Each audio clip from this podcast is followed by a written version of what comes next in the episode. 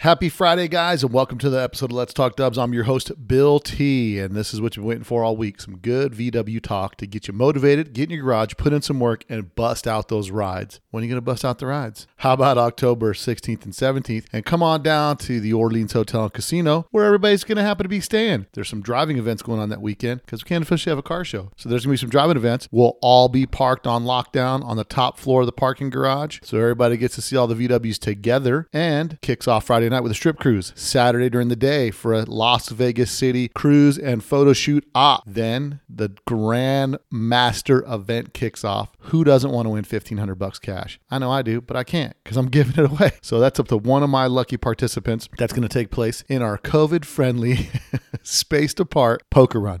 That's right. You'll drive to five different locations in Las Vegas. You'll get a poker card. Everybody gets back to the Orleans Hotel and Casino, to the top floor parking garage. Everybody puts up their poker cards. Person with the best hand wins fifteen hundred dollars cash. That's right, fifteen hundred dollars cash. Nobody's giving you more cash. Plus, when you register for the poker run, guess what else you get? You get a limited edition t-shirt that's only for participants in the poker run, and the shirt's pretty dope. You also get room discounts at the Orleans Hotel and Casino for the event. You also get to hang out with me and George, and you might even see the V W limo. Man, you guys are, I'm telling you, I'm stoked for you guys, man. So make sure you go to lets talk dubs dot com, you register, you click on the tab that says Showtime, Showtime, or right in the middle of the screen, at the top of the screen, there's a big ticket that says Vegas Weekend is back. Click on that, reserve your space now. You'll get your hotel room code sent to you so you can get your special room rate and discounts. And I look forward to seeing you guys October sixteenth and seventeenth here in Las Vegas, the Orleans Hotel Casino. Before we get into this podcast, let's remember, this podcast is brought to you by Ross Wolfe. Tired of the same old stuff for your V W? Check out Ross Wolfe. They have a variety of accessories for your V W. Gas tank clamps, fender washer kits, I D A jet covers, distributor clamps, velocity stacks, and body-to-pan kits. All constructed of T six sixty sixty-one aluminum, anodized in a variety of colors. One of the coolest pieces that I personally like is their locking dipstick. Jason and Jared started this company to fill the void in the V W parts industry, where customers receive the service they deserve. Where did the name Ross Wolfe come from? Well, check out Ross Wolf dot com to read about a man whose commitment to performance was only matched by his dedication to quality parts. To check out more, go to Ross Wolf dot com and check back often for an always expanding catalog. That's Ross Wolf dot com. R O S S W U L F dot com. Ross Wolf dot com. So support those that support Let's Talk Dubs podcast.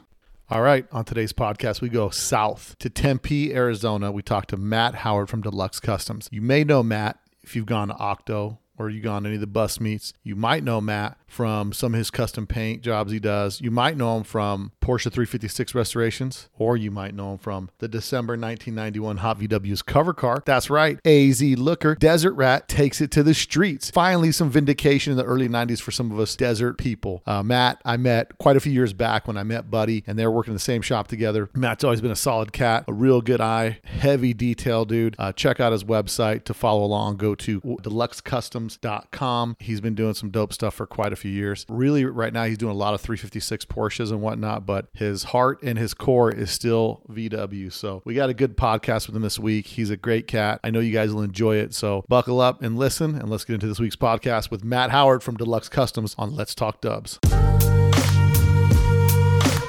Volkswagen is a nice station wagon to have around the house. The nineteen seventy-four Volkswagen, covered by V W owner's security blanket.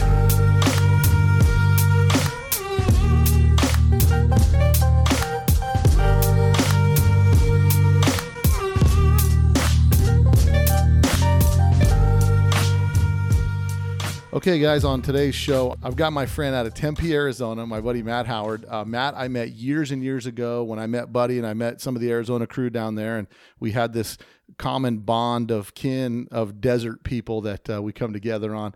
And so um, he's been building cars at Arizona for a long time. You may remember December nineteen ninety-one, his bug was on the cover of Hot V Ws, and it said Arizona Looker. And uh, yep. And on today's show, we've got Matt Howard with Deluxe Customs out of Tempe, Arizona. Matt, welcome to the show. Thanks. Thanks, Bill. Good to see you. Hey, so the way we start off every podcast is we typically start off with your history and how you got into Volkswagens. And how did okay. you get into Volkswagens, and what's your V W story? Uh, pretty much um, like most people, sitting in high school, sitting in class, instead of learning uh, staring at magazines that my buddy had next to me and looking over his shoulder. He always had a Hot V Ws magazine. I was in my probably fourteen or fifteen years old, and uh, kind of got the, the bite from that. And he uh, ended up getting a Volkswagen Bug himself and took me for one ride, and that was it. I was hooked. So uh, saved every penny I had from working at uh, a penny saver route and a paper route, and took all that money and was able to uh, hunt down my first Bug, and couldn't quite afford it. But my dad stepped in, helped me out with a, a credit card he put in his name, and uh, told me, son, you better not ruin my credit. Right. And uh, if you actually ask him today, I paid it off in the first year of ha- him helping me out with it. So very, very uh, dedicated to getting him paid back. Uh, learned early in life to make sure Dad was happy. Yeah. And what we, what year yeah. was that Bug that you got, the first Bug? It was a sixty-eight Bug. Uh huh. And it was a little backyard restoration somebody done to it, and it was a running driving car for fifteen hundred bucks. So little so, turnkey driver. Yeah, quote unquote restored, which at the time it to me was it was absolutely flawless, you know. Well, so but but it's it's interesting because in the eighties and nineties, restored then, and we're going to get into this a little later in the podcast because that's what sure. you focus on right now is restorations. Re- yep. Restored then, like a restored car was like anything you don't see doesn't get touched back in the days, and then new carpet, new interior, new paint. Yeah, like that was a restoration. That's exactly what this car had. And as soon as you pull the seat out yeah, or whatever, we, you know, for a sixteen year old, fifteen and a half is when I got it. Yeah. As a fifteen and a half year old, a shiny paint and a, a new seat cover, it was restored, you know, we yeah. on top of the world. So, yeah. So it was white, uh, just run of the mill Bug. But within the first three days, I had that thing pulled leafs out of the front and had the back torsions, uh, clocked with a buddy of mine and had that thing lowered. My parents were furious, but what are you going to do? You ruined the car, son. What are you doing? Yeah. Yeah. Had it torn apart the first three days of getting a brand new car, basically. So, well, but they learned to understand it and, and understand what we were doing as time went on, of course. And that's the first thing I do is you get a car, you got to slap some cool on it, right, to make it uh, oh, drivable. Oh yeah. Well, at least what we think. And so now, you know, a lot of people, a lot of people see you, like they'll see you at a show, they'll see me, they'll look at us and be like, oh, those guys are really into, you know, those guys are some of the V W guys that have been in the scene for a long time, and you know whatever, but. Back when we were coming up, especially like me being from Vegas, you being from Arizona, we didn't, uh, there was this feeling like to some degree that we didn't get the recognition of people in Southern California and stuff like that. Just like kind of the Midwest guys feel and things like that. Sure. What was it like for you in the V W scene up until building your car, and like what pushed you to get to that point to build your cover car? Uh, you know, just not even knowing that California existed basically at that point in time. Uh, being from Arizona, not being able to travel very much, growing up very poor. Uh, we went to California once growing up, even though it was next door. And um, my first uh, trip to California for a V W Bug Jamboree, and that was game over. You know, from that point, it was, I've got to have this. Right. You know, obviously, at, at you know, early, mid, mid-eighties, you know, we were looking at probably Panzer cars. We were looking at uh, uh, the cow look. And it really kind of struck me, uh, you know, pretty quick and hard of what I wanted to do. Uh, that and, and unfortunately learning that a sixty-eight Bug just wasn't cool enough, uh, needed that early Bug. So um, started searching for a nice body or a, a, another Bug I could, uh, you know, get my hands on once once I knew I needed it to be early.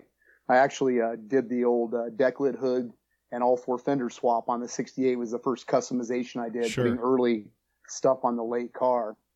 So, you know, just uh, understanding that there's just uh, cooler things out there. And, you know, every time you turn around, something's going to be better or, or cooler than, than what you're doing. And now, you know, you do uh, and, and you started out doing paint, body work and all that kind of stuff. And, and how does that does, does that come from merging with your, like you took your hobby to another level where you wanted to do that for work, or, or how does that come together? Um, Pretty simple. I was actually, uh, you know, all through high school, I did all the customization myself, me and my buddies just from down the street. We, and then all my friends started getting Volkswagens.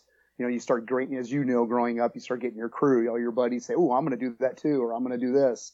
And I just happened to have just a real handy bunch of friends. So we would do most all the stuff ourselves. And then I uh, met Dan Lawson from Competition Engineering.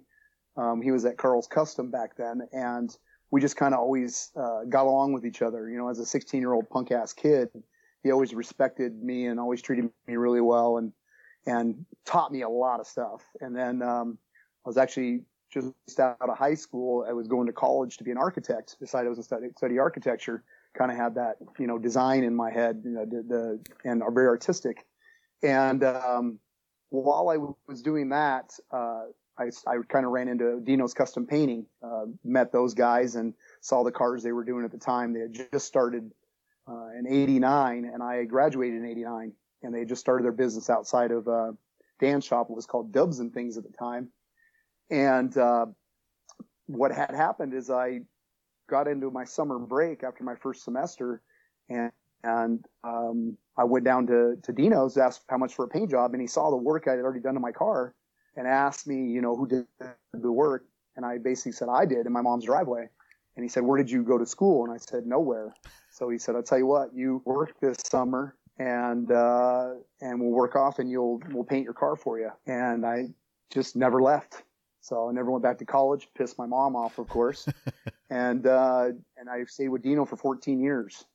So and, and that and you started out basically how that went. Like I, I, one of my first jobs back when I was young, real young, thirteen years old, I worked at a Corvette fiberglass body shop. And you know, Woo! what, when, yeah, that was, it, it sucked. It was the worst two weeks of my life. Um, but, yeah. uh, Yay, fly, yay fiberglass. and, and, you know, when, when you start out in that business, you know, it's just like anything else. You start out doing like the worst of the worst, the grunt work, and working your way up. So did they just have you well, like, hey, you're going to be sanding stuff. Like you're going to be sanding stuff. Oh yeah. Oh yeah. I, I feel pretty fortunate that I, that I started out working for Dino because, um, he never really had set, uh, people there. Like basically everybody kind of did everything. So I was able to learn every end of the trade. Plus I, you know, just had the, the, the desire to want to say, well, how do you weld? And he'll say, well, we'll get to that. And I, so I just, during lunch, I'd go over and start blasting away on the welder on scrap, you know, and then he'd say, then he'd kind of walk over and show me what to do. And then of course everything's acquired, you know, time and, and effort is how you'll get there. Just thousands of hours of after work and weekends and, and, you know, just learning the trade. So, um, very fortunate that I was able to learn every end of it. And as far as painting, Uh, you know, we had a few, uh, as we got bigger, we needed more painters, and I just had to pick up the gun one day. And actually, believe it or not, the first car I sprayed all by myself was Dean Lowry's last drag car. Oh, really? And at the time, it was just mind blowing for me because I collected empty stuff my whole life. And I painted the, the purple, green, and pink, um, uh, round window Super Beetle drag car that he had. And then Don Causey, his partner at the time, rolled it the first The first trip down the track. I watched this car roll. My first paint job ever. Oh wow! So I was pretty pretty uh, fortunate though to be able, be able to learn every end of the trade that way. And then uh, when you and and so today, D- Deluxe Customs is a pretty good sized shop that's got. I mean, you've got a backlog for work of. What's your backlog right now that you're doing? We were we're backed up about three years. We're about usually around a two year waiting list mm-hmm. at any given time, and that's pretty comfortable. Uh, sometimes it's only a year, but we kind of, you know, you never know when the cars are coming in. You could add six months to a year. I mean, you even know on your own yeah. cars you've done. You, oh, yeah. you, as a business owner, you plan a certain amount of time for a car, but the minute you sandblast it or take it down to bare, bare metal, then you could add six, eight months. And when you have three or four cars that, that end up looking like that, you've just added another two years to your list. So it, it, it kind of averages out right around two years at any given time. Um, you know, we've had, uh, some catch-up time here during COVID because we've just been really focused and staying in the shop and don't have a lot of customers coming down and bothering us and, and really been able to turn out some stuff. So we're getting a little caught up, but that's about the average. And now you started Deluxe Customs. So how do you, so when you leave Dino's and is that when you end up starting your own shop? It is. So I, I pretty much would have been with Dino my whole life. I mean, I, I really love the guy. Um, and, and we were at the time we were painting motorcycles. We got into that whole motorcycle craze. Let me give you a backlog of Dino. So we were V W. He just came from the, a regular car world, mm-hmm. but had a chance to start painting all these V Ws. I was a V W guy through and through. Dino wouldn't really. When I say Dino, is Dean Calder was the owner. He just kind of went by Dino, not like like Dean Lowry. Mm-hmm. Um, so uh, I was the Volkswagen drive to keep that going. Well, then when the sport truck era hit, we did sport trucks. Like nonstop, yeah. A few Volkswagens here and there, and then the motorcycle craze hit, and we did almost thirty thousand motorcycles at Dino's. And before I left, Titan Motorcycle Company, Borgette Bike Works, Gymnasium Customs, really, uh, Jesse Rook Bikes, and so very hardcore into motorcycles. Well, it was getting so busy. We were doing thirty motorcycles a week. And me and my younger brother worked there. And we had forty-two employees and two shops. Well, what was happening is the quality was dropping. And he was uh, not coming into work as often, you know, not being like, in my opinion, uh, the boss, you mm-hmm. know, a, a working boss. Sure. He just would do his thing and then he would go home. And then we'd work all weekend. We'd work, you know, three straight months to get these bikes done. And I basically said, you know, either come in, help me out, get the quality up, come in on weekends, work late, be there side by side with me, because I was there since the beginning with him, and I'll stay with you. If not, I'm going to start my own business. And he basically laughed at me and said, you're not going anywhere. And I gave wow. him a, a two-month notice, and still after two months, he still didn't believe I was even leaving till the last week. And he basically said, you're really leaving? And I said, I'm out of here in a week. So I quit with not a dollar in my savings account. I had my cars that I had acquired over the years and a home to live in. And the worst thing I said is, worst thing it can be, I can lose everything, right? Right. So I started my own business, a little one-day shop. Uh, a spray booth and one car would fit in there. And um, just grew it to what it is today. Didn't steal any of Dino's customers or clients. And unfortunately, with the bike craze went down, he went down, and uh, and now he's back on his own with just like two guys, uh, which he says he's happier with two guys. I can understand that, having five yeah. or six myself. But uh, and then fortunately for me, as he started going down, uh, I had enough business picking up that like my both my brothers were able to come over and work with me. They worked for him at the time too. Oh, really? And as he let them go, they come over and started working for me. So been real fortunate to be able to have, uh, be working with my brothers again. So, and then you, I mean, besides the bug that you, that was on the cover car, and, and we might jump back to this a little bit, but besides the bug, right? Being from Arizona and like the dream, the closest that you get to California is like seeing the magazine, stuff like that.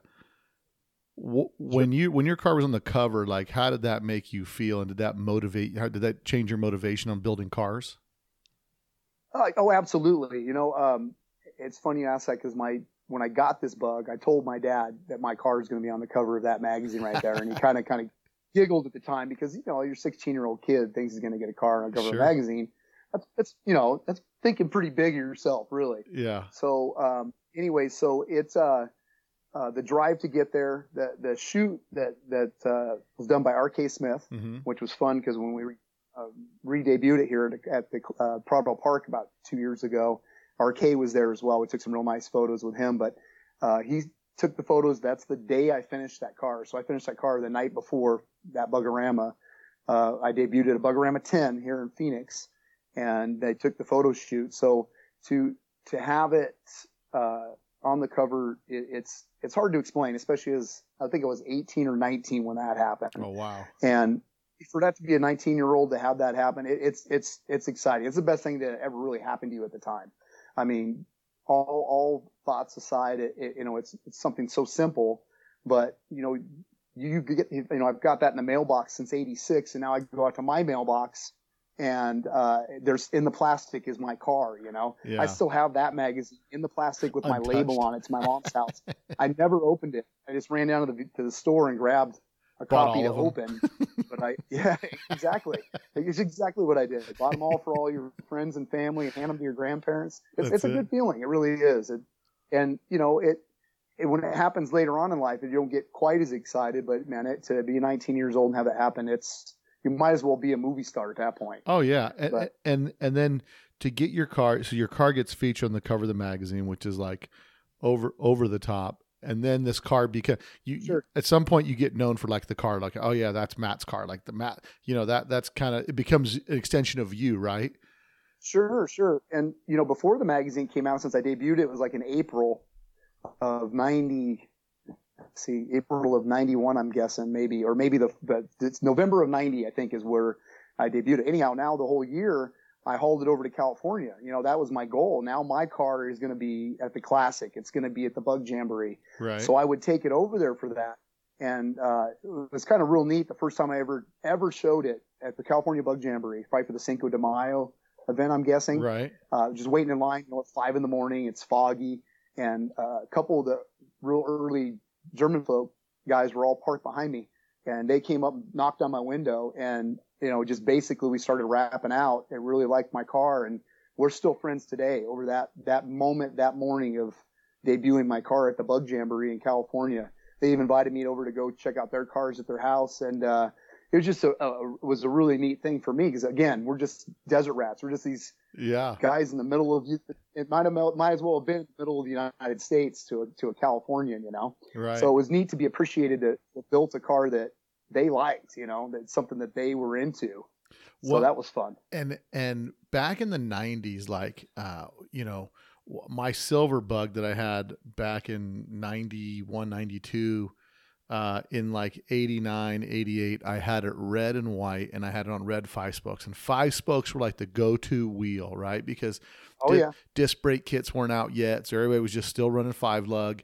And you know, y- if you ran Porsche wheels, you running adapters. But there was like this thing in the ni- I think nineties was like the pinnacle of five spokes. And I may have to do a count one day of like what what year magazine covers and wheels, you know, because. Sure, I think sure. early nineties, like, and then and then when guys started chroming five spokes, it became off the chain. You know what I mean? Because like, my br- my brother, when he debuted his bug, he had chrome five spokes. Yeah. Because mine were polished, and the guy told me, if you're gonna do anything, chrome them. Yeah. You know, because I how many times I had to polish my own wheels. But those are the same wheels that are on my car today. I got uh, about six months into working for Dino. Again, working during the summer, he didn't have any money to pay me, and uh, as I'm building my car.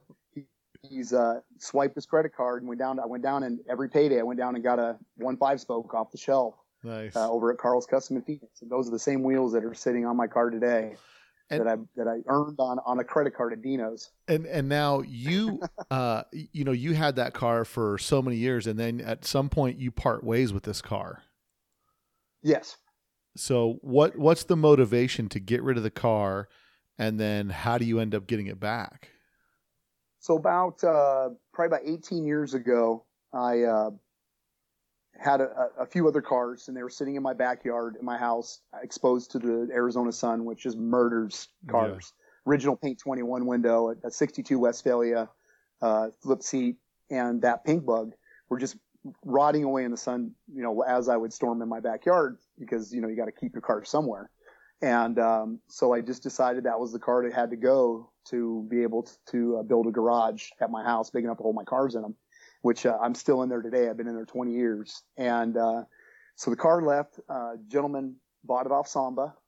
Uh, that's where I advertised it, and drove it to straight from picking it up in Arizona, drove it straight to the coast where he picked up his wife. Then he drove it up the coast to Washington and drove it all the way back home to uh, Indianapolis, Indiana. I didn't know he was doing this. I had no idea he was doing this. Sends me pictures along the way of his trip, and then when he gets home, says he got home no problem. I'm like, home no problem? What are you talking about? And then he told me what trip he took. And you're I was like, like more dude, or less, I was like, insane. You bought an unknown car off Samba, drove it that distance. I said, you are lucky. You yeah. were lucky you bought the right car. But yeah. anyhow, he went on a, a second honeymoon with his wife with the car. They they had met in a in a ragtop bug. Oh, that's right. And anyhow, unfortunately, he passed away shortly after that, and she kept the bug, put it in the garage, and about fourteen years later, she put it up on Samba again, and one of my friends spotted it. Had no reason to buy the car back.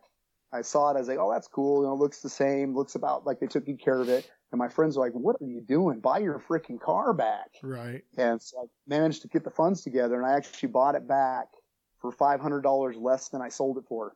So I basically had a fourteen-year interest-free loan. Nice. Uh, and got my car back. Had the same tires on it that when I sold it. Had a small engine fire uh, that uh, at one time, and somebody did a little repair on the back, but they didn't do a terrible job. So it, you know, it kind of bugs me to see it, but it is what it is. But, you know, you know, everything I have today is because of that car. You know, I learned how to wrench on that car. My my father doesn't even own a toolbox. You know, we're first generation car builders. So it just made sense to get it back. And so what was what was that like? Like, did you go did you ship the car to you, or did you go get it? The, fortunately, the person that owned it, that, that got it from her, he was going to come out to California anyways. He was an old hot rodder, and uh he was going to come out to California anyways. If I waited six months, he would transport it to me. So sure enough, six months later, that guy pulled up in my, my driveway, unloaded it, checked out the shop, and he's actually come into the my shop every year, like clockwork since then. When he goes to California to like probably the Good Guys show or something, yeah, he bumps in and says hi and checks out my shop and brings friends with him. It's pretty cool.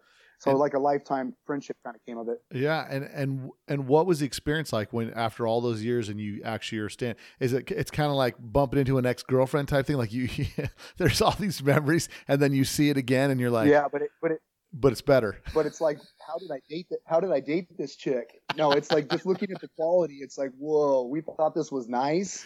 Right. And, you know, it's, you know, we, we've obviously changed over the years. I even have people look at it like, this is what you do at Deluxe. I'm like, oh, hell no. No, no, no, no, no. That was just a sixteen-year-old building a car, and I'd have to drive it home every night. Yeah. So, you know, on a weekend, Friday night, you tear the whole thing apart, do a bunch of work. By Sunday night, you're putting it back together and driving it home. You know, it's it it, it, it was done on a on budget, and it was done on the cheap. So well, and, and it so, still lasted. It still looks good. And to, that leads me to my next question.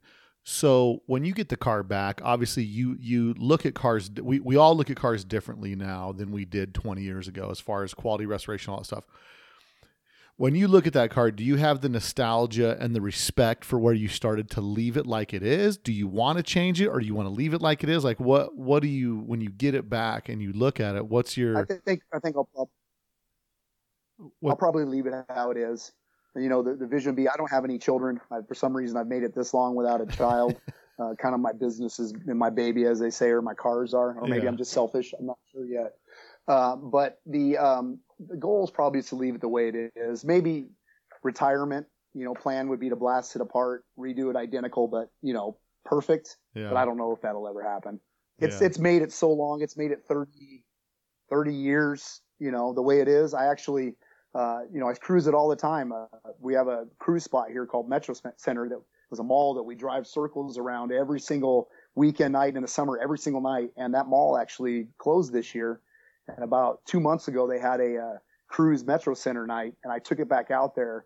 And it was just the time of my life to be able to drive that sucker around the same yeah. mall that I used to cruise, you know, chicks in, in nineteen eighty-nine. You know, it was, it was awesome. Yeah. There was about twenty-five hundred cars that showed up, and it was just fun to be in the same exact car doing the same thing again. You know, I look like crap, but the, the car still looks right. I think we all look a little different, and we look at that rearview yeah. mirror. We see that we see that eighteen-year-old version of ourselves. Like, ah, oh, I'm looking good. Ready? For- yeah, yeah. It's so funny because yeah, when we're not picking up on any chicks now. And- well, when you're young, you have no game. Then when you're older, you've got it figured out, and you're like, man, I wasted all those years not knowing how to talk to chicks and did all. Yeah, you'd never, you'd never talk to one. You'd, you'd just stare at them fourteen right. times going around the circle, and then you'd go home and wish you would have said something to her, or at least waved. But now yeah. you just pull, we'd pull right up to and say, "What's up, girl?" right, right. Yeah, it's so it's so funny the way things start changing in our life. They take yeah, op- opposite ends of things, but and so. Besides, yeah, yeah. Be, besides the bug, you also you're pretty you were pretty big into buses too. I mean, you're you're you've had quite a few buses yeah. over the years, yeah. And I know that you've got you're twenty-one, right? You've had for a, yeah, a real my, long time. My twenty-one window. That was very fortunate. I was very. For, I've had that for twenty-five years. I've been driving it for twenty-five years, so it's still an original paint. Um, I was very fortunate to get that car, uh, a car that we did at Dinos painted a, a sixty-three bug for a customer, and he. Had this bus, and he kept telling me to come buy this bus from him. I'm twenty-three years old. I don't need another. I have a car already. What do right. you need a second? What's a second car? You know, and he kept bugging me for a year. I never went and looked at this thing. And uh, believe it or not, I had a girlfriend at the time that needed a car. And I'm like, well, I'll go get this bus for you. You can buy it, drive it around or whatever. Get over to his house. He starts pulling the, the blankets off this bus. I see it's all original paint, which back then still wasn't cool yet. You know, right. I'm already thinking how I'm going to paint this thing hot pink or right. whatever the cool color was at the time. And, uh, and as he gets up, I, I see through and I see skylights and a rag top, and I'm like, oh my God, what have I done? Right. And then as he takes it off, I mean, there's basically not a dent in the thing, one hundred percent complete. And, uh, took me about two days to convince myself to go back and buy it. But for myself, you know, the girlfriend wasn't getting this. I think she was out of my life about three months later anyways. But right. I, I actually had to go get a loan for, for you ready for it? two thousand eight hundred fifty dollars is what that bus cost me. So two thousand eight hundred fifty dollars loan, and I drove it home. And I've still been driving it till today. And that's a sixty-seven? Is it? That's a sixty-five. sixty-five. Okay. Don't, velvet green, blue, white, uh, yeah. twenty-one window, all original paint down. It spent its life down in Sierra Vista, Arizona. A school teacher, as the story goes, a school teacher would take her kids to school and back in it. Yeah. I, so local, I, local bus. I remember seeing that car. I mean, years ago, back when I took the, the Gia down there to Buddy, and I saw that car. No, I think we, I, I yeah. came down there for some other reason. And I remember, I remember I was there. We, uh, I, on my old website, Vegas Volks dot com, I had a page where it was called Bombing Down to Phoenix. And then we bombed down there like four in the morning, and it was like a Friday afternoon. And you guys all met at like this, um, it was like a, like a Sonic or something like that. Like it was outdoor. Oh, yeah. They did like, yeah. Like Friday nights at Sonic or something like that for a while. Bro, it was so hot. I was like, I'm sitting there and I'm like, I'm like, dude, it's freaking nighttime. It's like a hundred degrees right now. Like I was, oh, yeah. I was dying, but I remember seeing it back then, and I thought, like, I saw the bus. I'm like, bro, this is like so, so cherry, like such a nice, nice bus. You know what I mean? And and even back and I, then, I was impressed at, at what kind of condition it was in, because, you know, especially well, being all I've original. Put probably, I've put like one hundred thirty thousand miles on that myself. Yeah. So, that, you know, it's been over to Octo probably fifteen or twenty times. Been to, used to go to the Bug Jamboree. I, I took that thing to the Classic in mid nineties and tried to sell it for fourteen grand, and nobody'd buy it. So I got lucky that nobody stepped up, and, and, uh, actually I take that back. It was four thousand five hundred dollars, because another friend of mine came, came later and says, I'll buy it now. And I'm like, nah, but uh, it wouldn't, it was a no sell, four thousand five hundred dollars at the V W Classic. So I mean, just weird where the, you know, where things have gone over the last twenty, thirty years. But yeah. it's it's been a blast. I take everybody around in it. You know, it holds nine people, and we just bomb down the coast in it. You know, it, it, of course, it wants to live in, in SoCal. Oh, you yeah. know, you get it on a the P C H. They they just purr. You know, yeah. we're used to yeah, one hundred fifteen degree weather. You know, trying to keep them cool. But right, right. It's, it's a blast. It's a and, fun bus. And so you've had several buses and whatnot, and, and I remember seeing. Uh, and I last time I talked to you, you still had this car. You still had your three hundred. Do, do you, no, you, I don't, I don't have that any longer. So, I mean, and you, but you, I was surprised at how long you kept that car for. Cause the, yeah, I had it. The, the three hundred you know, you had custom- for a while. Yeah. We, we you know, we customized it. That was my, when I did quit and start my own business, I had just got that car in order. I didn't even have it yet. And I'm though, not only am I broke and start my own business, but I have a, a thirty thousand dollars Chrysler three hundred on order. You know, this was a last minute, just, I'm out of here. I just got fed up. And um, so anyhow, we did, we customized. It ended up being a, a blessing, because I was able to paint a car and customize a car that was cool. And, you know, when it first came out, the hottest and, thing on the market. Yeah. I kind of made a flagship for myself, sure. because before that I was always under the Dino umbrella. I mean, I couldn't even count how many times somebody'd say Dino painted that car. And it's like, no, I painted that car, right. Or Dino body. I painted that. I bodyworked that. And kind of a, what I've also kind of moved that forward to my own business is everybody's always done everything. Like if you ever talk about Deluxe, everybody does everything. There's nobody saying I did this or I did this. We always did that. And that right. was kind of a, something I wanted to establish. And with that three hundred, I was able to show people the quality. Because if you just start a business out of nowhere and you were umbrellaed under another guy for fourteen years, start out as Joe Schmo on a street corner. Yeah, that's tough. Yeah, that's tough. So it was nice to be able to have that. Enjoyed it. It was a great car. Uh, bombed that thing around. Had uh, it was at SEMA two years in a row in the Dub booth. Yeah, which just is a um, kind of like talking to the hot chick. We just pulled up to SEMA and talked to the owner of Dub and just uh, said, hey, you want this car in your booth. And that's how we did it, me and my buddy Sven. And sure enough, man, they pulled us right in, gave me a free set of wheels. It was awesome. Just faked it but, till you made it, huh? Just like, yeah. Yeah, exactly. I owe it more to Sven. He's more is the more outgoing. He, you know, that's kind of my, my friend that, that you know, the your if pitch you just guy. Walk into somewhere and act like you know what you're doing, nobody's going to stop you. And, and right. it worked. Yeah. Yeah, it was fun. No, that's yeah. Miles, Miles is the owner of Dub, man. He's a really cool guy. He's always treated us well, and I mean, I haven't had a, a car like that at SEMA for since that car, and he still says hi to us every time we walk by at SEMA. So it was a neat little experience. Uh, the, you know, the getting back into you know having a new car and customizing it was fun for a while, but always have the Volkswagens at any given moment. Uh, I drove those more than I drove my three hundred. So well, and that's the, that's one of the things that you know that. that I'm interested about is like, you know, working at Dino's and, and, and, and building custom chopper, like painting custom choppers and doing just custom job after custom yeah. job after custom job. there's something to that, because there's, it's like when you're, when you're in that environment, it's always like, oh, hey, House of Colors has this new marbleized look, or they've got this, they've got this.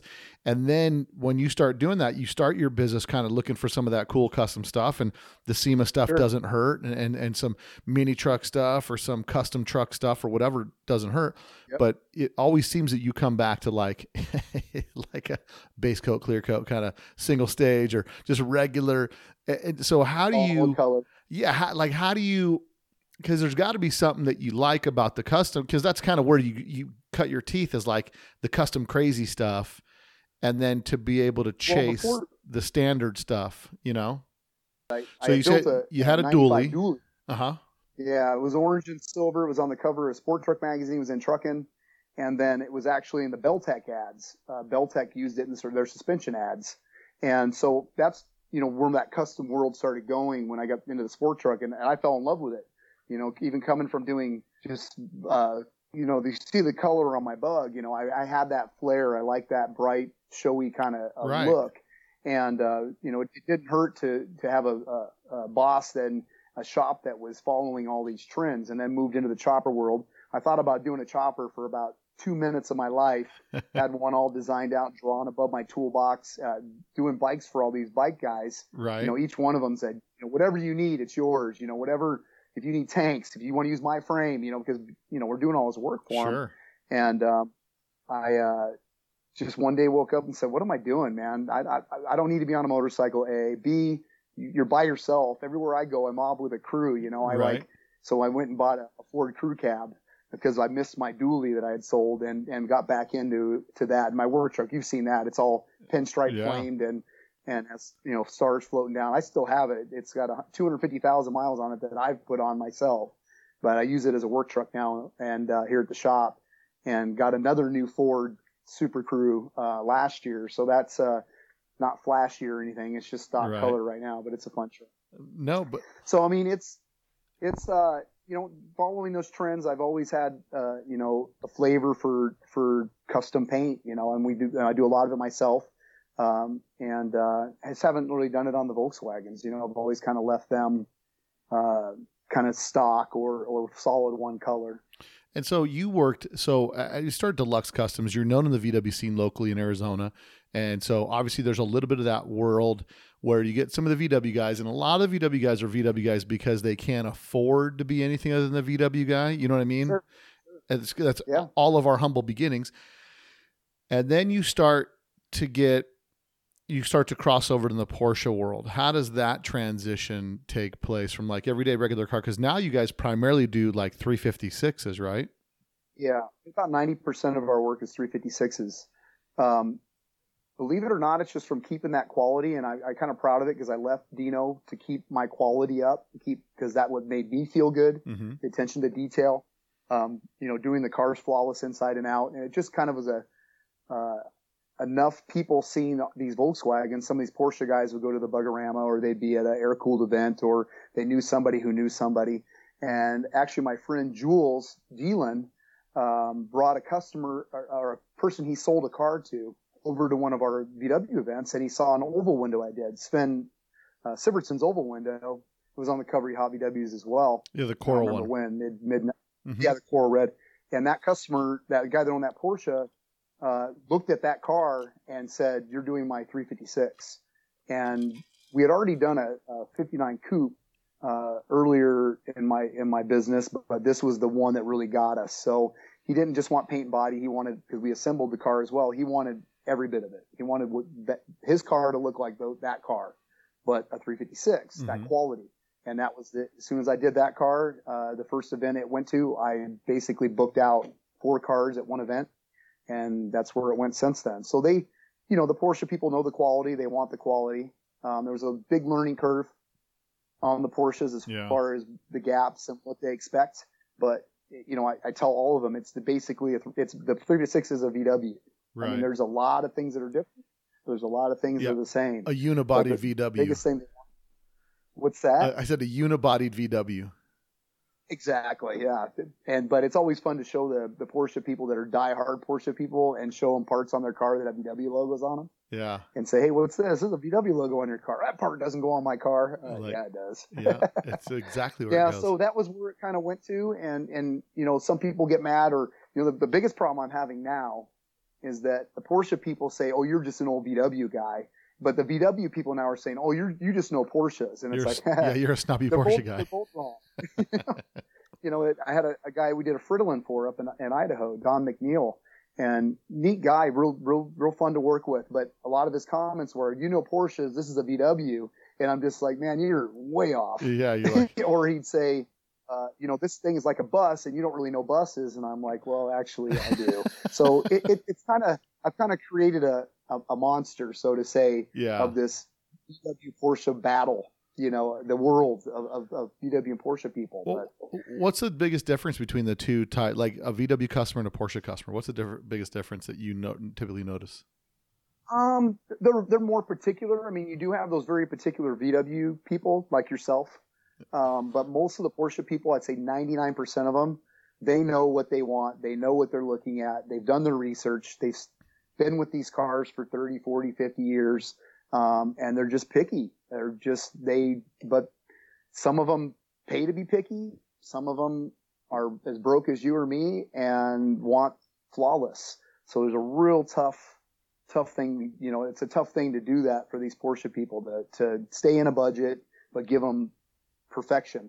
And these cars have to be per- perfect to get the value of the car back out of it. You know, they always have that mindset is I need to sell this sometime in my life or pass it down. I need the value to be up here. So now is a Porsche, so is a Porsche going to run more money to restore because of their typical rust that they need repaired? Or, I mean, is it, is there yes. more, is there more hours in a Porsche than a, cause you painted a fastback too, that was on the cover of, uh, yes, yes. of Hot V Ws, um, right? There's there's a greater number of hours uh, because of the rust issues. Those cars where Volkswagen dipped the cars and they basically have primer like throughout the cavities mm-hmm. and between all the layers of metal.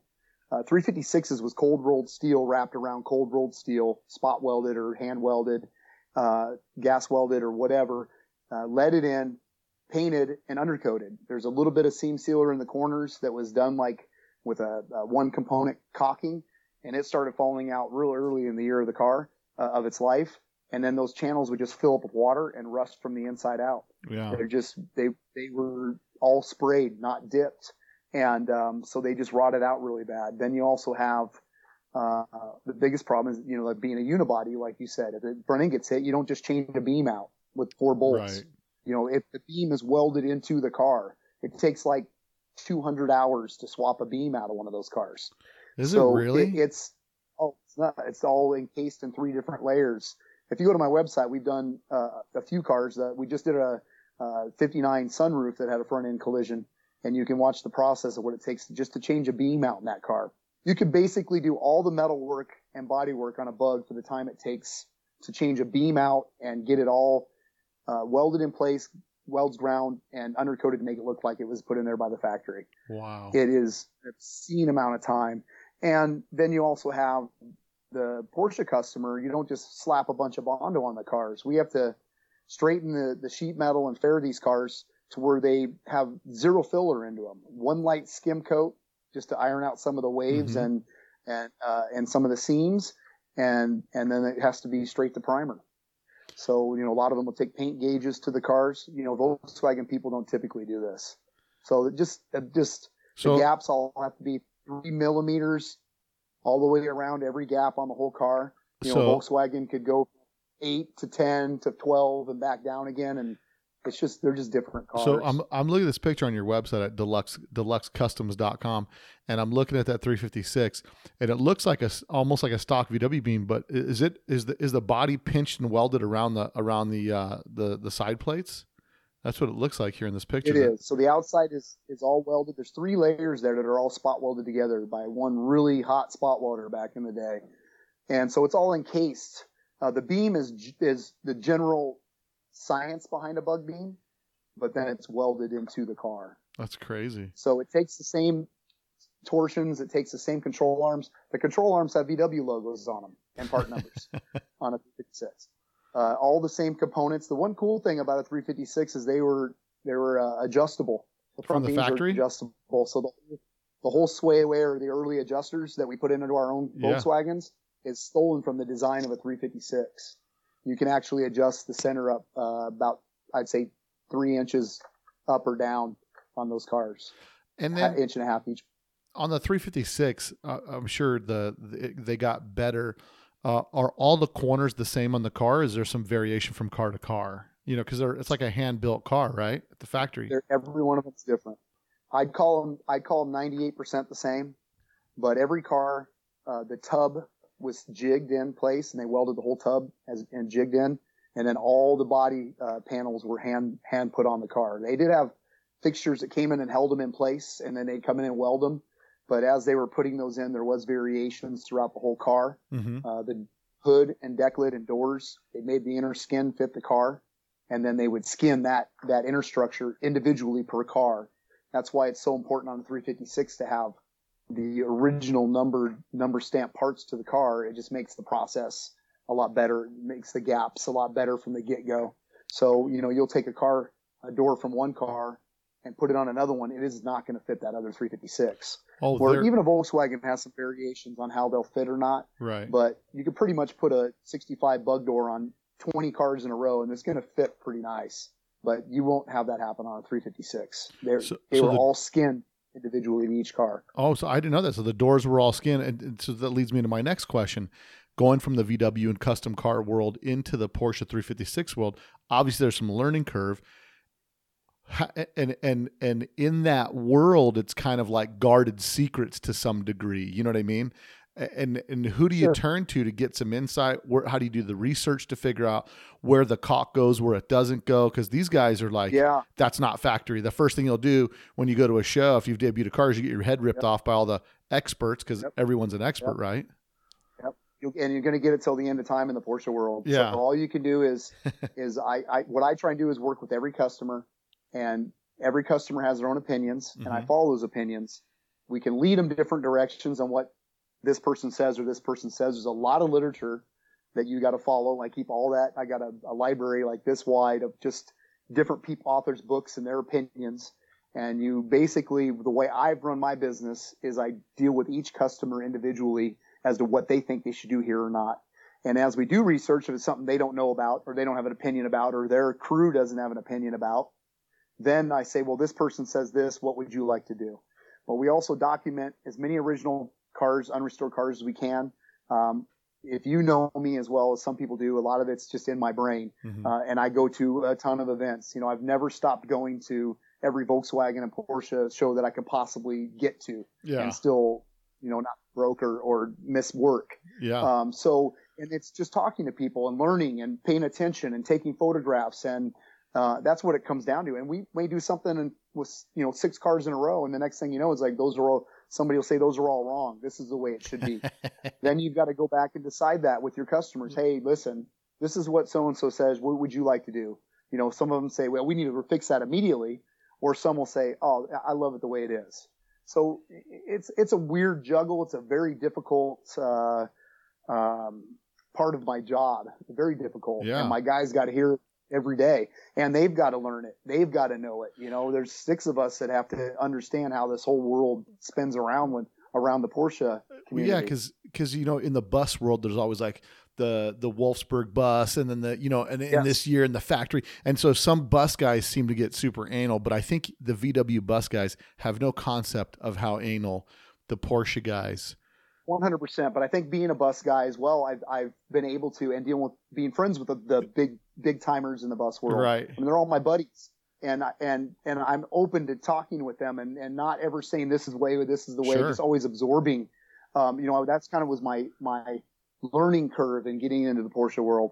But yeah. you know, there, with the Porsche world, there's not just Wolfsburg and Hanover like the bus world. There's different coach builders. You know, sure. seven or six or seven coach builders throughout the span of fifteen, sixteen years yeah. of the run of the, the three fifty-six. Oh, yeah. And like right now, we just had a, a sixty-two twin grill roadster come in, which was two hundred forty-eight of those were made. That's it.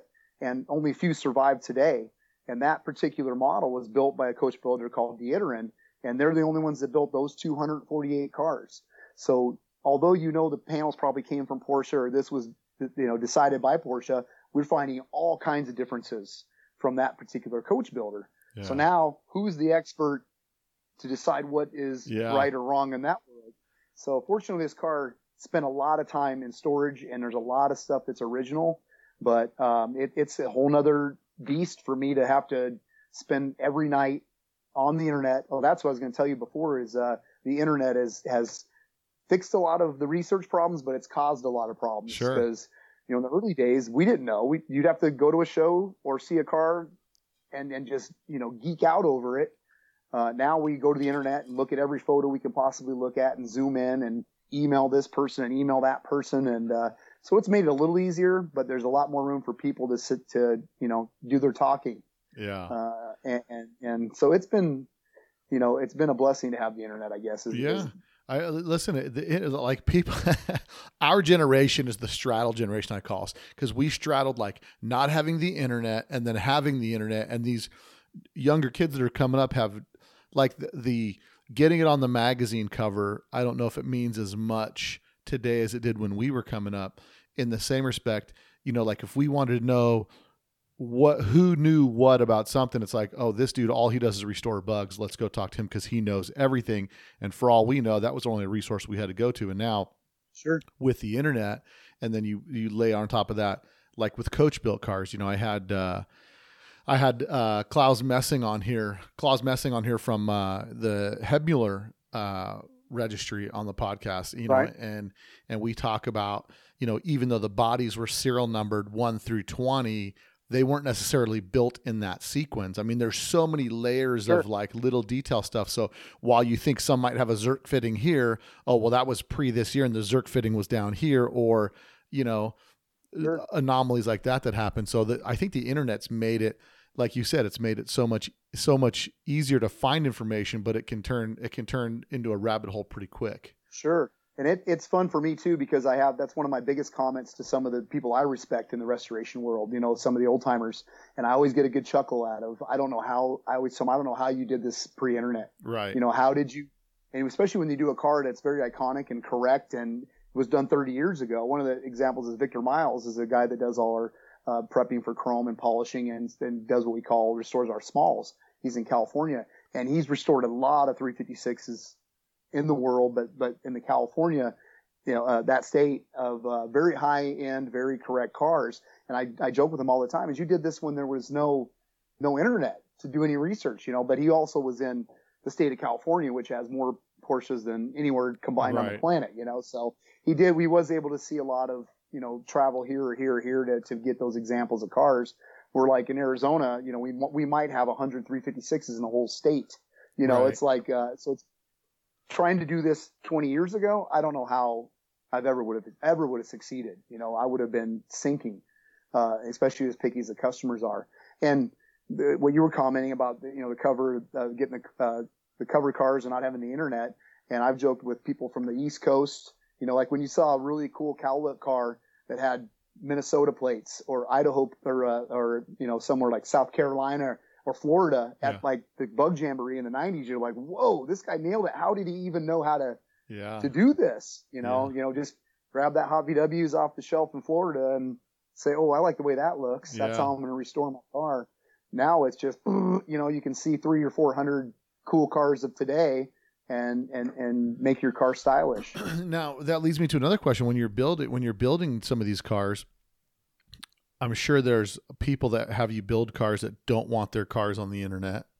And then yeah. there are people that are building their cars to debut somewhere and they, they don't want them on the internet because now we've had a couple podcasts where I've brought up, you know, I think people over, over, uh, overexpose their builds. So by the time it's done, everybody's like, ho hum. Like, yeah, yeah, I've seen every detail. Car. Yeah. That's that one car. Yeah. It's yeah. pretty clean, you know, but, Uh, how do you, uh, do you, do you have clients that are like, don't, I don't want my car shown anywhere, you know? Yeah. And that's kind of a double-edged sword because, you know, with the internet, with Facebook, Instagram, all social media, you've got to keep up on it, keep people hyped, keep people excited. But then now that you've got this car, they've seen the entire build, which which is nice because they're all hyped up for it. But then once you debut it, they're like, oh, I already saw that car. Yeah. You know, and, and, and we didn't get like when I, when I showed my car, I remember pulling in to Bugarama and R K Smith hit the floor, got down on one knee and was just blasting off photos of my car. And it's like, boom, you know, my heart went out yeah. to here. But you don't get that anymore because you know that every when you pull in, everybody's already seen this thing. There's not that that instant shock factor of seeing this car that's never seen daylight before. And so, yeah, it, it it's tough. And I do have customers that don't want things seen ahead of time, but a lot of them are okay with the photos and stuff. But it's uh, I'd rather nobody sees the car until the day it's pulled out of the trailer. But unfortunately, we've got to keep people excited on social media these days, so it kind of has to happen. Yeah. You know, you can't even, you know, like Riddler cars, you know, even one photograph gets out of those and they're disqualified. Um, you know, we imagine those people have to build a whole nother room because they've got to be on social media. Yeah. So most of those cars get a secret special area in the shop that nobody gets to go into. I can't even fathom having to the pressure. Section off an area in my shop, you know, just so that nobody can see or take a photo of a car. But it makes sense, and that's why the Riddler, you know, is such a coveted thing besides the quality, as these are cars that the minute they hit the Autorama, they're they're they've never been seen before by the public. Yeah. You know, just the builders. And and I want to, and the owners. And, and so I want to ask you a question now, since since now I'm going to lean on you like my Porsche buddy that that'll talk to me because you're uh, you're started. I know your humble roots. If I'm going to well, pick a, if I'm going to pick a, a Porsche show to go to, and you know, like we're we have similar tastes and stuff, what's going to be the yeah. most bang for my buck to go to what Porsche show where I'm just gonna I'm gonna dig everything that's there? Um. Probably a, a West, what they call a West Coast holiday. Uh, that event, there's an East Coast holiday every year and a West Coast holiday every year. Why I say every year is if a local club in a certain city or state will pick up the event and run it. Mm-hmm. Sometimes they'll go two or three years without without having one because nobody put the event together. Um, but East Coast holiday is typically, say, east of the Mississippi, West Coast holidays west of the Mississippi. Then it's held all over the country in those areas. Um, I say that because you'll get um, different parts of the country, so you can travel, or you may see cars you never see in your area, um, but you get a nice mix of custom and stock. You know, you get Outlaws and you get Concours cars at these events, and everybody d- typically drives the cars as well. They do a lot of driving events. Uh, it's a real neat, neat deal that's put on. Um, the Lit Meet every year is a uh, is held at L A X Hilton. That's a neat place to go to only because you can see parts that are this big that are worth twenty thousand dollars, you know, right. It's just really crazy to see that. And all the, the who's who's in the industry, Jerry Seinfeld and guys like that are walking around, uh, buying things for their collections. And, uh, but the event the next day at the Phoenix Club, uh, is nice. Um, it's, uh, in Anaheim and it's put on the very next morning, but it's not a, a real big show. So if you came from, say, out of the country, it's kind of underwhelming because there's not a lot to look right. at, right? So the, the West Coast holiday seems to be the, and or East Coast holiday, to me, is the event to go to. Now, the Porsche Parade um, is held every year in a different um, a different state as well, city and state. It was actually supposed to be in Palm Springs, Arizona, this year, where we were debuting a fifty-seven Speedster, mm-hmm. um, but it got canceled, and unfortunately, they're not going to pick it back up in Palm Springs, which is only four hours away. Wow. Next year, it's in Minnesota, so we've got to travel to Minneapolis, uh, Minneapolis, Minneapolis yeah. to be able to de- debut this car there next year. But the Porsche Parade is put on by the Porsche Club of America. It's been going on since the late fifties, and um, you're going to see mainly Concours cars at that show, like, you know, ones that basically have never seen pavement. They drive them onto the, the grass or the wherever they went with diapers on the tires. You know, you can't even have a piece of grass in your tread at those events. And so now, so, kn- knowing you to put a hundred plus thousand miles on your on your original paint bus. Yeah, yeah. Like how, how like does it make you crazy sometimes that you build these cars are so nice? You think like, man, the the ultimate thing would be to just to drive this car. Fortunately, the guys typically do drive them. You know, we do one or two real heavy Concours with them, and then they just start burning the rubber off their cars. Nice. So it's nice. I mean, there's a few that just sit, but most of my customers drive their cars. And it's kind of an argument sometimes, too, for them in their own minds because they're making these cars flawless, and they're just going to go drive them. And, and But it, most of my customers are excited that they're making them flawless, and then they're going to go, you yeah. know, put thousands of miles on them. That's kind of the Porsche three fifty-six community is – is pretty pretty dead set on driving these cars. Yeah. At any at any any quality of how they're built, they want them to be driven and drivable.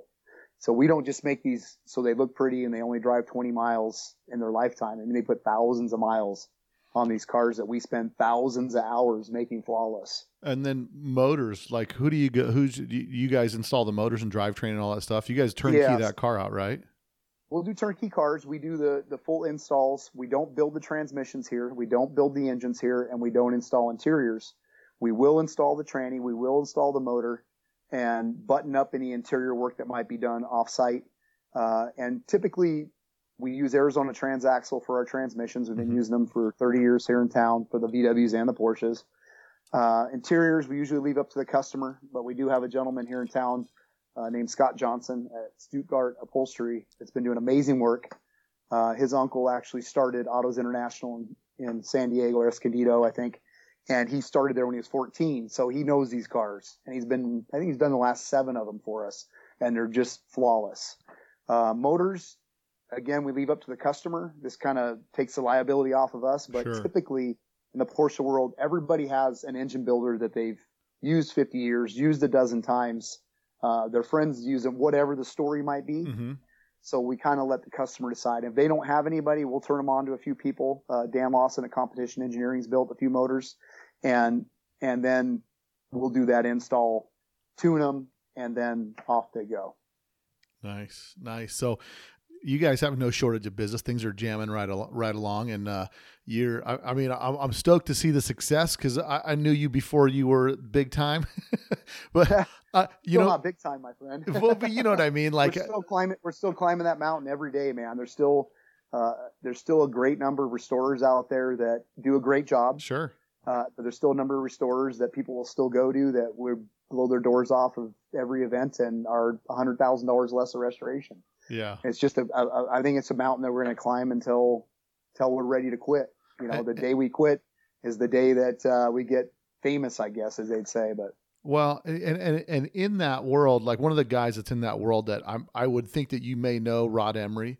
Um, Absolutely. And good friends with Rod. Okay, so tell Rod I need him on the podcast because I because I know he's got V W roots. Oh yeah, man. Uh, you know what I mean? I've seen true. I've seen a bunch of the stuff that he's that he's done back in the day. And matter of fact, I, re- I saw a picture of a crew cab that he built that looked a little bit, that had the same wheels that mine has on it, similar. And yeah. uh, he built for a, a motocross guy. But, you know, I've always been a fan of like the outlaw stuff. And I know you're, as much as you have that stock bus, I know you, I know you deep down like your custom stuff. Yeah. Are are you going to build I, a it, car? It's weird. Uh, build a what? Are you going to build a car for yourself, a three fifty-six or something for yourself? I, I already have a three fifty-six. And is it stock or custom? Uh, it's custom. It's an outlaw. So I, I was fortunate enough. The only reason I have one, like when you said before, you know, for us broke Volkswagen guys, right. You have to get a Porsche. I was just lucky enough that a little old lady, uh, A S U professor, passed away. Her son, her brother, uh, inherited the car and went into my buddy's shop. Had to get rid of it that day, no matter what. And I drove the car home for fourteen grand. Oh, so wow. A sixty-five, six C, one owner. And I've uh, been driving it for about eight years now. But I I dropped, dropped it. Actually, it. Quentin Daly, Daly helped me lower it uh, just because he was working for me at the time. And, and he just likes helping out. Sure. And uh, put it on American Racing Torque Thrust, nice. uh, magnesiums. Um, like fog lights. Original ones? Original ones, yeah. And so uh, speed, nice. Put speedster seats in it. Put a, a luggage rack on the back, uh, you know, just having my having my fun with it. Put some cool little fog li- or uh, horn grill deletes in the front. It's got it, the original owner had put headlight baskets on it and Talbot mirrors on the fenders. Really? So and it already had racing seat belts in it when I got it. So she was probably some hot rod lady back in the day, yeah, you know, in the early sixties. No, it's a great car. I, I took it to my first trip was to the with it was to the West Coast Holiday in Santa Fe about eight or nine years ago. But I've driven that all down through southern Arizona, New Mexico. It's been to the uh, California three or four times. So and I drive. And, and those cars are, uh, from your perspective of having your bus and all that kind of stuff, yeah, are those Porsches uh, considerably more reliable? Or I mean, really, a V W that's untouched is quite reliable. I just, I just, I, I just bought a. I don't know if you saw on Instagram. I just bought a V W limousine in Texas on uh-huh. last Thursday. I flew to Texas, bought a seventy-three V W limousine, and I told Lady I bought it, and I said, I'm going to drive it back to Vegas. and, I, yeah. and I drove it back to Vegas, me and my wife. And, it, and, and you know, my wife's like, is it going to make it? I'm like, we're going to find out. It's either going to break within the first three hours or it's going all the way. And short of yeah. the brakes being completely out of adjustment and grinding the back drums, and I tried to adjust the fronts, but they were froze. I had to, I had my son come down and, and pick me up in Holbrook, Arizona. So I made it twelve hundred miles in two days, two and a half days. But, you know, the three fifty-sixes, although being a sixteen hundred, they're pretty, it's, it's a pretty potent little, I mean, it's different than driving a Bug. Yeah, yeah. So, you know, Porsche saved all his best ideas for himself. You know, he wasn't going to give them all away to, to right. Volkswagen. But he, um, you know, when you look at the design of the heads and the design of the intake manifolds, dual carbs, um, you know, The, everything was just a little bit better, a little bit more horsepower. The exhaust flanges are stretched out, a little more surface area. Um, you know, obviously motor guys are going to give you a little more uh, information than I can on that. I'm not sure, a motor sure. guy by any means. But, um, you know, my, my bus, my, my twenty-one has a seventeen seventy-six. Uh, my my S O thirty-four Westphalia has an eighteen thirty-five in it, full, you know, with the full camper. That they're about equal speeds, I'd say. You know, my buses do seventy-five all day on the highway. Uh, the three fifty-six I've had up to ninety, and it just cruises nice. The gearing, you yeah. know, it's got a real nice high end gear. They had different gearing in the transmissions as well, but uh, my C has, you know, real comfortable at eighty-five miles an hour. Um, you know, it's got four wheel disc brakes from the factory. The C's, sixty-four and sixty-five C's, had four wheel discs. You know, they were top of the line back then. And because you so, because you drive a late because you got a late model three fifty-six, yeah, yeah. is there? You know what's funny is I, I call it my Super Beetle. That's what I'm saying. Like even the Porsche guys, like us V W guys, look at the three fifty-six and go, oh man, I'd take anyone. They're really cool. But then the Porsche guys, it's got to be older and more archaic, which is like yeah. from a comfort standpoint, the C's got to be more comfortable to drive and more comfortable to daily than a, a bent window coupe. You know what I mean? But I think you you find any guy with a bent window coupe, he's got a C in the garage that he takes on his road trips. Yeah, yeah, for uh, sure. I mean, it, it, they're, I mean, they're definitely a great driving car. You know, you get in a, a bent window is basically like driving a split window Bug. I mean, it's not oh, I hate any it, different driving a split window. A little more juice, a little more oomph, but it, it is, you know, like getting in your stock split and trying to go, you know, down the highway. It's it's it's a it's a Yeah, it's a tough drive. No thanks. I'm not a. I, and a I, car that's worth the car that's worth double, you know, or triple what a split window is worth, and those are worth a ton. You yeah, know? yeah, it's crazy. Well, I did, I did one, I did one trip in my fifty uh, sunroof, standard sunroof split window. Yeah, uh, to Prescott, and yeah. my my uh, friend drove my it used to be mine, but it was a forty-three thousand original mile oval window. Mm-hmm. And we just decided to go up to the show in Prescott. Mind you, it's only an hour and a half north.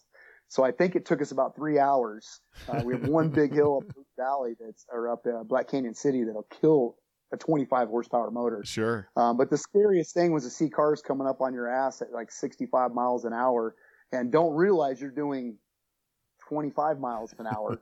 And at the last minute, they just zoom around you. And that's the furthest I've ever gone in a twenty-four point five horsepower motor, and I'll never do it again. Yeah. I, I, I when I got my split, I drove it, and, and when I had to downshift to get on the freeway on-ramp, and I think I was running on three cylinders, so I wasn't even twenty-five horse. I was like, you know, thirty-seven horse, and I'm just like, I can't do this. Like, there's no no way I'm driving a thirty-six or a twenty-five horse, and I, and I was like, this thing's getting a motor put in it, because that was one thing. Like, you're, you're used to, like, a little bit of a hot rod this or that, and, you know, you sure. get in your bus or whatever. It's got a little eighteen hundred, and you can kind of pull on somebody a little bit, but when when you're just there to get abused yep. on the highway, man. that's yeah, a... well, my my first car, my Bug had a twenty-one ten in it. You know, I'm an eighteen-year-old, seventeen-year-old with a two-liter monster. Uh, I got an early start on on the speed. You know, the need for speed. Yeah. In these cars, so yeah, getting in that twenty-five horse, like uh-uh. and that was um, I was probably my probably about twenty-eight or twenty-nine when that, yeah, maybe even younger than that, twenty-seven, and just getting you know my other car in the driveway is a two-liter. Yeah, it was a uh, it was a big big change. Yeah, but no, now that's... and then I, I always compliment. You know, I did a, a nineteen forty-three K D F and a, a forty-nine Hebmuller for Dick Christensen, uh, real real well known guy, yeah. in the, you know, in the Volkswagen vintage world. And they took both those cars on that Fatherland tour. You know, where they drove from L A to New York, oh. and then they shipped, shipped them, over? them over to England. They drove them through the Channel to to, to Bad Camberg, and then back again. And uh, every time I see, you know, every time after I see him and after I did that trip, I'm like, I cannot believe you drove this twenty-five horsepower from L A to New York. No way. In, in a K D F. No. You know, it was always just a, oh. a, a blew my mind. Yeah. But he enjoyed, you know, he had a blast doing it, and it was cool to see the the Heb and the K D F at Bad Camber. That was nineteen ninety-nine. Is when wow. I went to that event with that car. But every time I see him, I'm like, that must have been murder. Yeah, you got to clear your schedule for the next six months and then not. Yeah, I think it took him a week to get there or something like that. Yeah, not have any place to be. Well, but that was run of the mill back in the day. You know, that yeah. was life. That's yeah. as fast as they went. So anything else you want to talk to that we didn't touch on that you might want to talk about, about uh, what you're doing now, your shop, and what, what your crew's up to over there? Yeah, I mean, we, we still take on whatever somebody wants to give to us. I mean, right now we have a fifty-nine convertible Bug. Mm-hmm. Um, Uh, we have a in-house pinstriper tattoo artist. We got a tattoo studio here too, named Asher Emerson. He's a old V W guy too. He had a fifty-six oval window, an old friend of mine.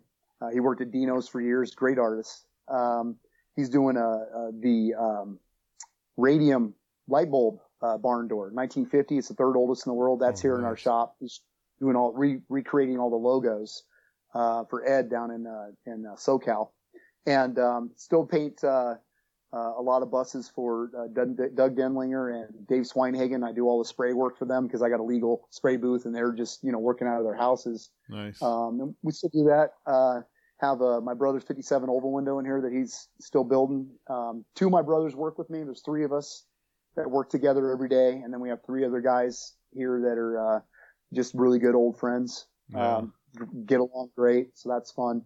Um, anytime we usually have about five or six three fifty-sixes or nine elevens or maybe some collision jobs in here or whatever. But, um, I'm real proud about the fact that I, that I keep cars moving. Nothing ever sits. So our typical turnkey Concours restorations, twelve to fourteen months. Um, once people are on the list, they be patient. You know, we don't forget about them. Once they're in turn in line, once they get in the shop, twelve, fourteen months later, they're driving their car. Full Concours, every nut and bolt has the correct name on the end of it. All the gaps are correct. You know, everything's restored flawlessly. Um, you know, if we just do paint, body, and metal only, tip, depending on the car, uh, you know, you could be three, four months in here doing that. Oh, really? And you get your car back and you're assembling it yourself. So I do have a few cars that have been here up to about two years, but it's just because I'm waiting on outsourcing, unfortunately. Engine builders, uh, waiting for people to find the correct parts for their car. Another thing is I really like to stress to people to have their Uh, you know, their motor maybe already built before the car comes in, or yeah, maybe the drivetrain. Yeah, or have all the rare parts there. You know, we have a fifty-five Continental three fifty-six coming in in February um, uh, for uh, a really high up guy in the three fifty-six registry, and um, Kirk Dansby. And I basically had a call saying, you know, you're in in February, just make sure your ducks are in a row. You know, he said, well, maybe I'll have the engine built over this winter, and I said that'd be actually a really good idea. Sure, because that's some of the stuff that holds us up. Yeah. So, uh, fortunately, not being able to have an in-house engine builder, in-house tranny builder, in-house interior guy, those are the kind of the things that lag behind in, in what we do here. But, but the car's done correct. All the ducks are in a row. twelve, fourteen months, you're driving your car. Nice. And, you know, a lot of these shops, three years, five years, ten years. I mean, we've heard every story out there. Yeah. Uh, and, but our customers have to be motivated as well. You know, if you get a customer that isn't, you know, knows the restoration is going to be two hundred thousand dollars, six months into it, he runs out of money or whatever the situation, he's got to understand that we need to keep moving. So we and don't our, like to deliver cars that aren't done, but. Yeah. And a restoration, I mean, if you're doing a three fifty-six from the ground up, I mean, you're looking at two hundred grand probably to do that car turnkey. Yeah.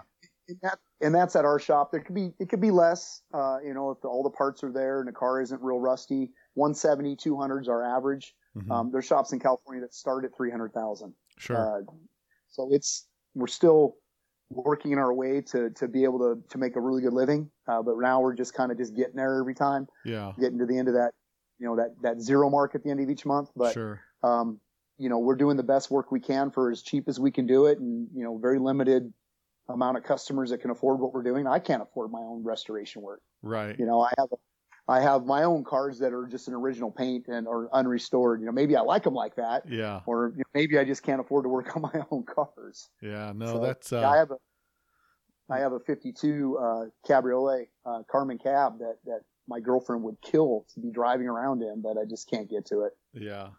Well, I'm stoked. I mean, I'm glad to get you on, on here on the podcast. It's been, it's yeah, been man, good talking to you. And you're still doing, I mean, you're, you're not opposed. Like if somebody's got a Volkswagen body, a body pan, whatever you need painted, you're, you don't turn that stuff away. I'm assuming. I have a, I have a turnkey sixty-five Bug coming in in February. Yeah. Got what it's going to cost. And he loves the car. Um, and we still do, we did a, two Fridlands, you know, from ground up, uh, paint, body, and metal. Mm-hmm. Customers are building them. Got them basically as rolling chassis. Uh, I mean, it's just whatever walk in the door. If somebody wants to come in with a two eighty Z X that wants it show full Concours and willing to pay our hourly, hourly rate, we'll take the car on. Nice. Uh, we do know the, you know, we do know the Volkswagen, the Porsches like the back of our hands, uh, but we're willing to do whatever it takes to make a living, really. Sure, sure. And then yeah. uh, in respect to like somebody wrecks their classic, like their classic Volkswagen yeah. or Porsche, yep. you know, yep. you've you specialize in some of that collision stuff too.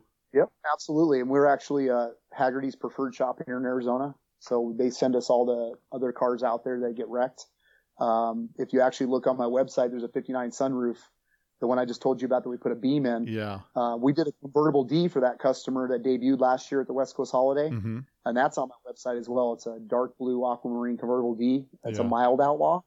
He wrecked that car about two months before um, the D was finished. It was a full show car. It actually won its class. Uh, down in this at the San Clemente show, and um, unfortunately on his way home near Salinas, he uh, wrecked it. Oof. Turned away for a minute, turned around, the traffic had stopped. So we're doing that full repair, and then once he saw the quality of his D, um, I spoke to him for about five minutes and said, so since we're doing the repair, and now you see your D, he says, yeah, restore my whole other car. Take it all down. So yeah. we took that car all the way back down to bare metal and doing our quality restoration to it while it's in here for the insurance repair.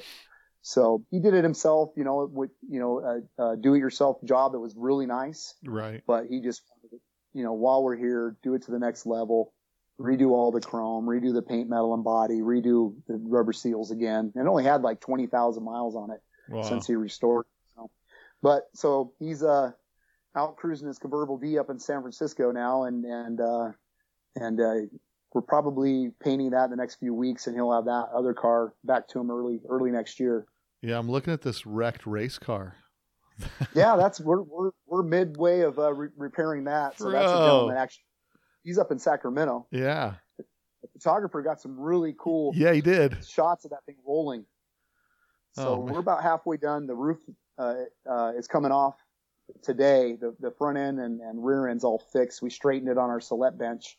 Uh, we're one of only three shops in the country that have the three fifty-six jigs for the Select bench. Oh, really? So every car, every single car that we three fifty-six that we get in the shop, whether it's been wrecked or not, we put on that Select to make sure it's square.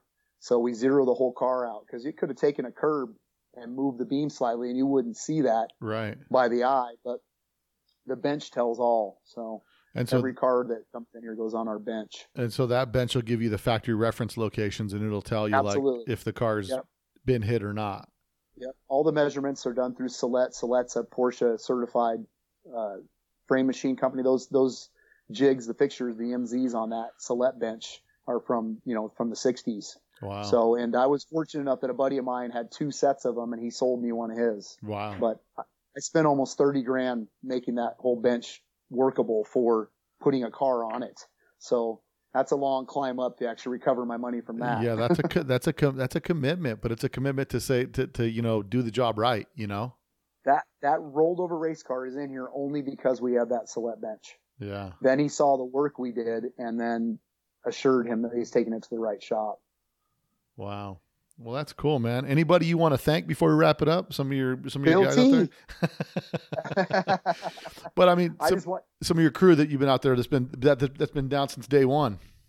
Yeah, man. All my all my friends here in town. Sven Sivertsen's been behind me one hundred percent. Like when uh, I started my own shop, he was the guy that he bought me my first toolbox and said, "Pay me back whenever," so I had somewhere to put my tools.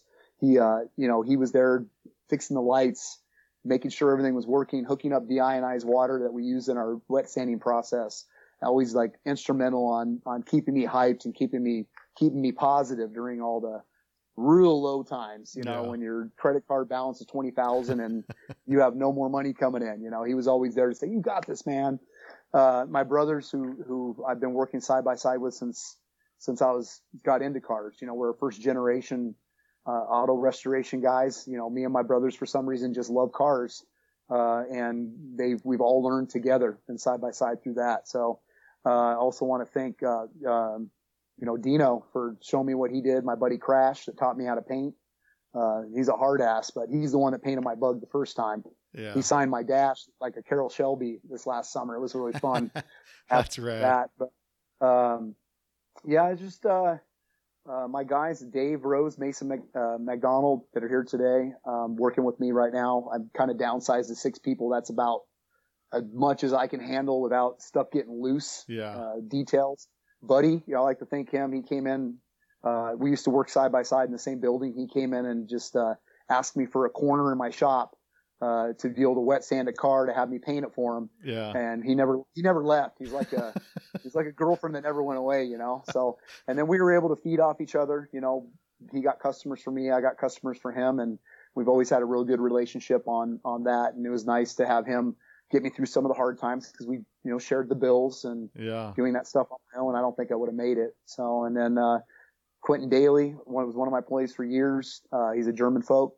Yeah. Did real great work. He just took over his family business is the reason he left, but he did amazing work on the cars that are out there today. Uh, Dallas Messner uh, was one of my really good employees. He decided to go back and be a, a mother trucker again. He liked yeah. truck driving. You probably know Dallas. Nobody, nobody can forget Dallas. Oh yeah. Uh, and then, uh, and then Girl, she worked here for a long time. Um, she just had to, to go her, her own direction as well. But um, so a lot of people come in and remember there'd be a girl in here wet sanding and grinding and cutting yeah. and, you know, pigtails hanging out of the back of a welding helmet, but um, she was a lot of fun to have around. Um, and then my parents, you know, for just not kicking my ass when I dropped out of college. And, you know, my mom, my mom gave me one summer to get that, that piece of crap car out of the side of her yard, uh, the side of her yard. And that's when I put the sixty-five body on the sixty-eight pan. Uh, when I built my car, she gave me one summer to, or she'd have it towed to the junkyard. Yeah. But so, so she put up with some crap, you know, building a car in her driveway where her car should be parked. So that, you know, very motivated. She taught me my, my, all my pickiness and my, you know, everything being tidy. She's a hard ass lady, man. You know, everything had to be flawless growing up. So no, owe a ton to her. Yeah. That's so. where, that, that, that's what, that's where it starts is, is kind of how we're raised, shaped and molded. And, uh, oh, I, I hated her for it growing up, but you thank her for it now. Absolutely. Thousand percent. Well, yeah, every, every bit people ask me all the time why I'm so, everything's so perfect and in line. I say, oh, it's my mom. You know, it was ingrained into me. You know, we'd have to do our homework. You know, we'd have it out on the table, even though we had to do it the next morning. She'd make us put all our homework in each book, stack them all up, biggest to smallest, before we could go to bed, to wake up and just break them all out again. Yeah. And at the time, you're like, what the hell? You know, you know all the dishes had to be done, put away, nothing in the sink. We we always joked that our mom basically raised us that Better Homes and Gardens could have walked in the front door at any time.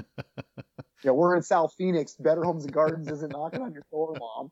Right. Now, it, it's fun to give her crap, but I, I owe all that to, to her that ingrained me into to you know, to be picky and, and, and peculiar and, and tidy on things. So well, that's cool, man. I'm the, gl- the detail. I, I'm I'm I'm glad we had a chance to sit down and chat. Uh, like I said, it's been a while. Last time I ran into you was at C- was at the SEMA show, and yeah, oh yeah, you were debuting that yeah. Porsche, and I thought that that was just such a such a super nice car.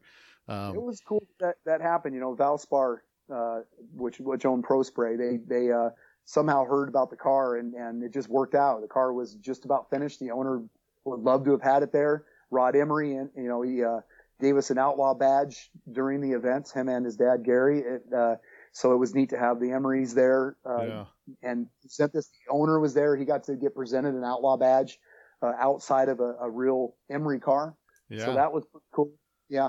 And one thing about Rod, which is really funny, and I kid him all the time about this, it's like we're like the same person. We just moved in different states at the same kind of the same rate. Right. You know, being for Volkswagens and, and then morphing in, well, you know, his dad with the three fifty-sixes. But, yeah, you know, he's three, he's third generation uh, automotive restorer, you know, and it's uh, kind of been in his blood. And so it's kind of neat to know that we're kind of at that same level, but we started this in my mom's driveway. Not even, I didn't even have, I had a screwdriver and maybe one set of wrenches when I converting a sixty-eight to an early. That's the, that's, that's yeah, the first I, level custom for a V W guy. Like once you show I, up at I, the meet and everybody's like, you need to have a sixty-seven earlier. You're like, all right. Yeah. Bummer. Yeah, I de-chromed that car in my mom's driveway with wood glue. Nice. I put tape under the holes, poured wood glue in there and sanded the wood glue and primed it. My That's first it. Dechroming with wood glue. Get it done. Get it done. Well, rad, man. So if anybody wants to get in touch with you, how do they get in touch with you? Uh, deluxe customs dot com, uh, Instagram, the same, Facebook, um, four twenty-six West Gemini, Tempe, Arizona. Stop in anytime.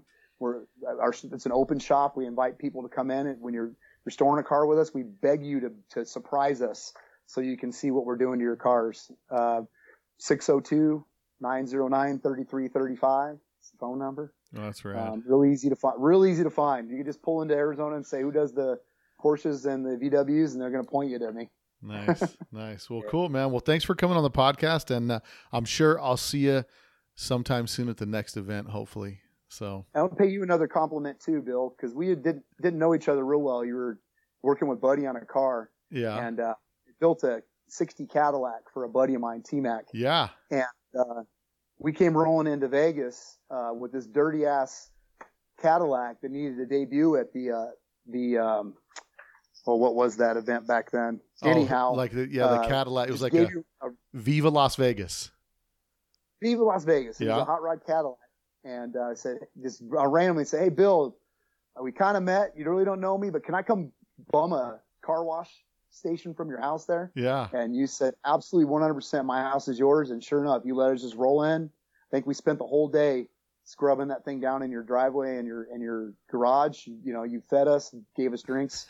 That's always uh, that's always stuck with me, that you're, you know, open to just a stranger basically to to, to bum your house. So no, look, it goes man. a long ways, and it's uh, we've always been kind of friends over it.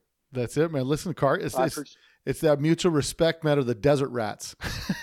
Yeah, yeah, and it's not, it's not, not everybody's like that. So I, I appreciate it. I've always, I've always uh, held that dear to my heart. No, hey so man, I thank you.